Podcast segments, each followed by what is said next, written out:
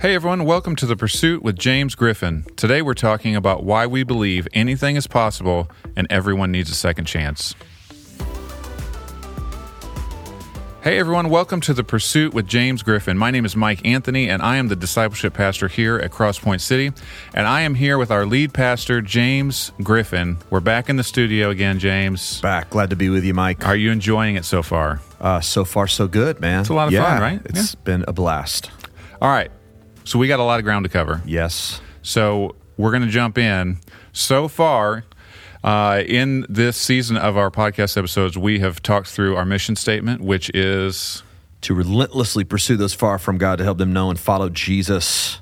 Perfect. All right, we, we're going to Did I put get them. that right? Yeah, we're Okay, going to put them so. on. Yeah, we're going to put them on the spot. I should know that by now. All right, so we talked through our mission statement, We really unpacked that, and then the last few episodes we've been working through our strategy, which is Gather, connect, engage, multiply. all right. James gets a gold star today for knowing all those Uh, I'll answers. be looking for my Starbucks gift card. Thank you. Uh, all right, so we've covered a lot of ground, but now we're going to start to unpack what we call our core conviction statements. So, Yes.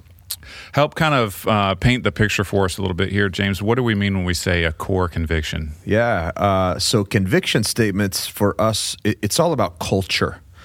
You know, I think um, as individuals, families, if you think businesses and corporations, we're all known for certain things. You know. Yep. uh, when our names come up, people's brains immediately go to what we do or hobbies we like, or you know, you bring up a, a certain business, Chick Fil A, Apple. Yep. You know, your mind goes toward chicken, technology. Well, the same is true for churches. When when people bring up the name Crosspoint City Church, their mind goes somewhere, and we want their minds to go to these things. Right. Uh, we have seven conviction statements here, things that we want to be known for, and these really shape and define all that we do, every decision that we make. And so the seven statements anything is possible. Everyone needs a second chance. We need each other. Suffering people are worth fighting for. Giving changes people. We're all in full time ministry. And then finally, service, not status, determines greatness. All right, so we're going to unpack every single one of those in this episode. So hang on for the next two or three hours. Gonna and be here a while. no, we're gonna we're gonna break this up. So um, we're gonna tackle the first two today. Um, so, first one being anything is possible. Let's start there. What do we mean when we say? Surely we don't mean anything, right? Well, I, I don't know. Maybe we do. do we, Mike? What do we mean when we say anything is possible? Yeah, I'll just read the description. Here's how it reads on our website. We believe our God is forever faithful, and with him all things are possible. Therefore, we will be a people of faith, refusing to dream small dreams or pray safe prayers. We will take risks, bank our lives on God's promises, and be confident in his ability to do abundantly more than we can ask or imagine. All right. So then, as I'm hearing that explanation, you know, there's one of the things that I can't help but notice is the the place that faith plays in that conviction. Right. Yes. So to believe that anything is possible, Yeah. obviously requires faith. So how would we define faith? Well, of course, it's a blind leap, right? You just Yeah. clo- you close your eyes and jump. A wing and a prayer. no, honestly, nothing could be further from the truth. And I think that's a good place to start with what faith isn't. You know, faith is not hope and a prayer. Uh, it's not blind optimism, just believing the best without knowing what the future holds. Nor is it hopeful, wishful thinking. You know, just hoping things go the best, uh, go, you know, go the way that I want them to go. Got my fingers crossed. That's right, hoping for the best. Uh, so, actually, what faith is, we find a great definition of it in Hebrews chapter 11, verse 1. Here's what it says Faith is the assurance of things hoped for, the conviction of things not seen.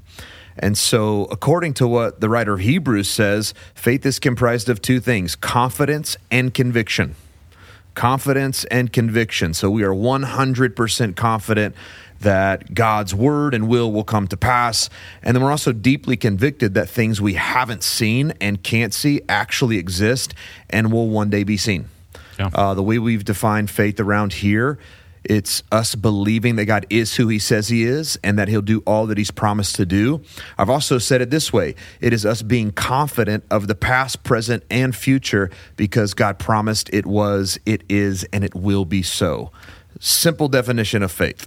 All right. So then, you know, given that, right, to believe that anything is possible, Uh, the question I wanted to ask is like, how much faith do I need? Do I need like five pounds of faith? Do I need 10 pounds of faith? Like, how much faith is it we need? How much do you weigh, Mike? I think it's, Uh, I think it's different. No, I'm just kidding. It's based on your weight. Okay. It's based on your weight. That's right. no, I, I love what Jesus says in the Gospels. He, he talks about mustard seed faith. Um, he, he in Matthew 17, 20, he, he says it. If you have faith like a grain of mustard seed, you will say to this mountain, Move from here to there, and it will move, and nothing will be impossible for you. And so, what he doesn't say is that if you want to accomplish significant things, God sized things, that you need mountain sized faith. Yeah. He says, no, all it takes is is faith the size of a mustard seed. And I don't know if you've ever seen a mustard seed, but it is tiny. Yeah. Tiny, tiny. It's, I think it's one of the tiniest seeds that exists. And again, Jesus says if you have that amount of faith, you can move mountains and nothing will be impossible. And and the simple point he's making is this that small faith in a faithful God can accomplish impossible things. Mm-hmm. So it's not necessarily about the size of our faith, it's about the size of our God in which we place our faith. Yeah. Right? The object of faith is what matters. The difference maker is not how much faith you can muster up five pounds, 10 pounds, 20 pounds. no, the difference maker, again, is the size of God, which I think is incredibly comforting, right? Yeah. Um, because Christ is saying, man, just, just muster up a little bit. If you can just muster up a little bit and place it in me, Mm-hmm. then I can accomplish impossible things through you. I find that incredibly comforting. Yeah. Right? Um, and I think we all do. Yeah, I mean, it should be. I find it the the comforting piece about it is that it's more to do with who he is and not what I'm capable of doing That's or right. believing. Right. So, you know, just having that small amount of faith, but again, to trust him and believe in him to do the things that he said he would do Yes. is the key. That's right. All right. So we're going to move on to the second conviction statement. Uh, the next one we're going to tackle is everyone needs a second chance.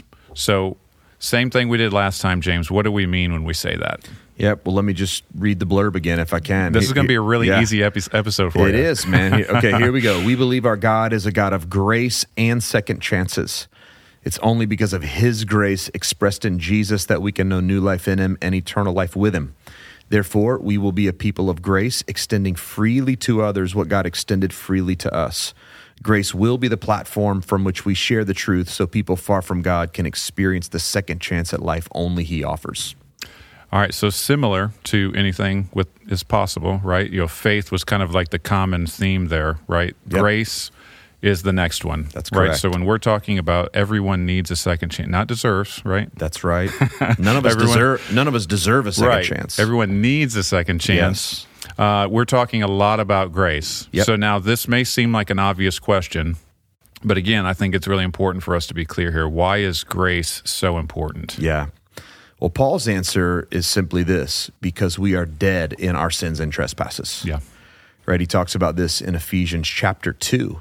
Um, you were dead in the trespasses and sins in which you once walked, following the course of this world, following the prince of the power of the air, the spirit that is now at work in the sons of disobedience, among whom we all once lived in the passions of our flesh, carrying out the desires of the body and the mind, and were by nature children of wrath like the rest of mankind. Okay, that's not good. No, it doesn't sound good. It, no, not at all. And, and again, Paul's telling us that because we are sinful by nature, we are dead. Mm-hmm. And we all know dead people can't do anything Nothing. to help themselves. What does dead mean in the Greek? It's it's dead. Yeah, it just means you're dead. And so spiritually, that's the idea: is that we are unable to help ourselves in any way. We can't bring ourselves back to life. And as spiritually dead, sinful people, we are under the wrath of God. There's nothing that we can do to free ourselves from that. And so, apart from the grace of God, we are helpless and hopeless in every way. This is why we need grace. yeah. And praise God Yes. that he he gave us what we needed right um, paul keeps going on in the text and, and he writes about god's response to our helpless hopeless condition he says but god two, two of the greatest words in all the bible there Yes. but god we were dead but god not but us Yep. not but we're so awesome and we figured it out and we cleaned our act up and no but god being rich in mercy because of the great love with which he loved us even when we were dead in our trespasses made us alive together with christ By grace, you've been saved and raised us up with him and seated us with him in the heavenly places in Christ Jesus. And so I, I love this. God showed us mercy, which means undeserved kindness, uh, withheld from us the very wrath that we deserved from him. And, and in Christ made us alive. Yeah. Uh, showed us grace, like gave us a gift that that we don't deserve, that we have not earned, and and that resulted in a new resulted in a new condition. We came alive spiritually, Right. and also a new position, raised us up with Christ. If we know Him, we're now loved sons and daughters in in His family, and so this is a beautiful, beautiful promise that because we're in the family now. Um, seated with Jesus in heavenly places, we we hold this position of royalty in God's kingdom, if you will. Yeah. And so, if you could just envision Christ seated at the right hand of God the Father, ruling and reigning over all things as King, like Paul is teaching in a spiritual sense, we're already there with him. Yeah. Already, there. right now in present time, we are there with Christ. And we know that one day in the future, we will be physically with him, ruling and reigning alongside of him in his kingdom forever. And it's all because of the grace of God. And so, I I think the next question is why would God do that? That's a really good question. Because we don't deserve it. No, As we said, we needed it. but we didn't deserve it. We don't deserve it. God, God gave it. Why? Why would He give it? Uh, verse seven, so that in the coming ages He might show the immeasurable riches of His grace in kindness toward us in Christ Jesus. Okay, this is insane to me. Why did God give us grace? So that for all eternity He can show us grace and kindness given to us in Christ Jesus. It's crazy. It it makes no sense. Okay, Yeah. this is a super weak analogy, but I'm gonna use it just in case it'll help. Okay. well, what would be a good I know there's analogy? no great right? analogy, yeah. but so I'll use a weak one. But if you think about why parents have kids, yeah, why does a parent have a kid? It's not because those kids can do all kinds of great stuff for you. I mean, Mike, Yeah. you have kids, I have kids. You know, they're like little parasites at times. They just, you know, but we love them. They're precious them, treasures. But, they take. That's all they do, right? Especially in in infancy Yeah. and when they're toddlers. Like they can't give you anything. right. you know, waking up all hours of the night, buying clothes that they're outgrowing every month, and right there's there's nothing they can do for you, Right. But you are pouring out blessing and kindness and love and care on them because they belong to you. They're yours, right? Yeah. Okay, here's the analogy, the very weak analogy. In a similar way, God, in His grace, has brought us into His family so that one day He can bring us safely home to be with Him and He can just keep pouring out grace and kindness and care and love on us as people who truly, at the end of the day, have absolutely nothing to offer Him. Wow. It's a fascinating truth. Yeah. And this is why the grace of God is such an amazing thing. And so, with that, let me just add a couple thoughts, okay? Our, our response. Uh, how do we respond to, to all that God has done? Well, we, we give the grace we've received. Right. This is why at Crosspoint we work really hard to always err on the side of grace. Uh, we obviously hold fast to the truth. We preach the truth of God's word every week. We call people to live that out. We'll never avoid the truth, uh, but we'll always err on the side of grace. And so, if you belong to this church, we're going to call you to that Yeah. to show the grace of God to people, no strings attached. I would I would also say that if you're listening to this podcast and maybe you don't belong to Crosspoint and this conversation about grace and Christ is new to you and you are one of those people who need a second chance. Yeah. Never received the grace of God and you're wondering how you do that. Uh, Paul answers it in verses 8 and 9 For by grace you've been saved through faith. This is not your own doing, it's the gift of God, not a result of works, so that no one may boast. And so listen very closely. Receiving the grace of God is a matter of faith. Yeah. You receive it by faith. You don't work for it. You don't clean your life up in hopes that God will give it to you.